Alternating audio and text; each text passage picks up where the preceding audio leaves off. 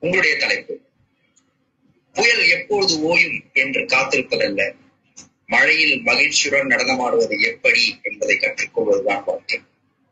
புயல் எப்போது ஓயும் என்று காத்திருப்பதல்ல. மழையில் மகிழ்ச்சியுடன் நடனமாடுவது எப்படி என்பதை கற்றுக்கொள்வதுதான் வாழ்க்கை. நன்றி. தனித்துவமிக்க சொல்வேந்தர் வெங்கட் அவர்களே. புயல் எப்போது ஓயும் என்று காத்து கொண்டிருக்க வேண்டாம். மழையில் மகிழ்ச்சியோடு நனைவோம் என்ற ஒரு அருமையான கருத்தை எடுத்துச் சொல்லி இருக்கிறீர்கள் இந்த கருத்தை அறுபது வயதுக்கு மேற்பட்ட என்னிடம் கேட்கும் பொழுது இதற்கு ஆமாம் என்று சொல்வதற்கு எனக்கு கொஞ்சம் அச்சமாகத்தான் இருக்கிறது.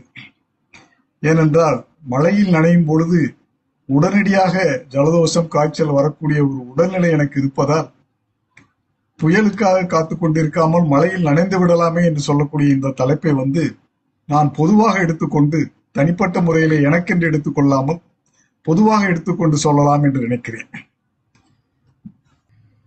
புயல் எப்பொழுது ஓயும் மழை எப்பொழுது காயும் என்று நாம் காத்து கொண்டிருந்தோம் என்றால் எந்த ஒரு செயலையுமே நம்மால் செய்ய முடியாது.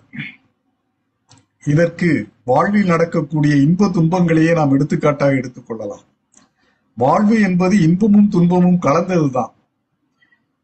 துன்பம் வந்து விட்டதே என்று துவண்டு விடாமல் அந்த துன்பத்தை ஒரு தைரியமாக எதிர்கொண்டு அதே நேரத்தில் நமது இன்பத்திற்கு என்ன வழிவகை செய்ய வேண்டுமோ என்ற முறையிலே நாம் செயல்களை நடத்தினோம் என்றால் நிச்சயமாக நாம் புயலில் இடு புயலில் கலங்காமல் அதே நேரத்தில் மழையில் நனைந்தாலும் அதை பற்றி கலங்காமல் நமது வாழ்க்கையை நல்ல முறையிலே நடத்தி செல்ல முடியும்.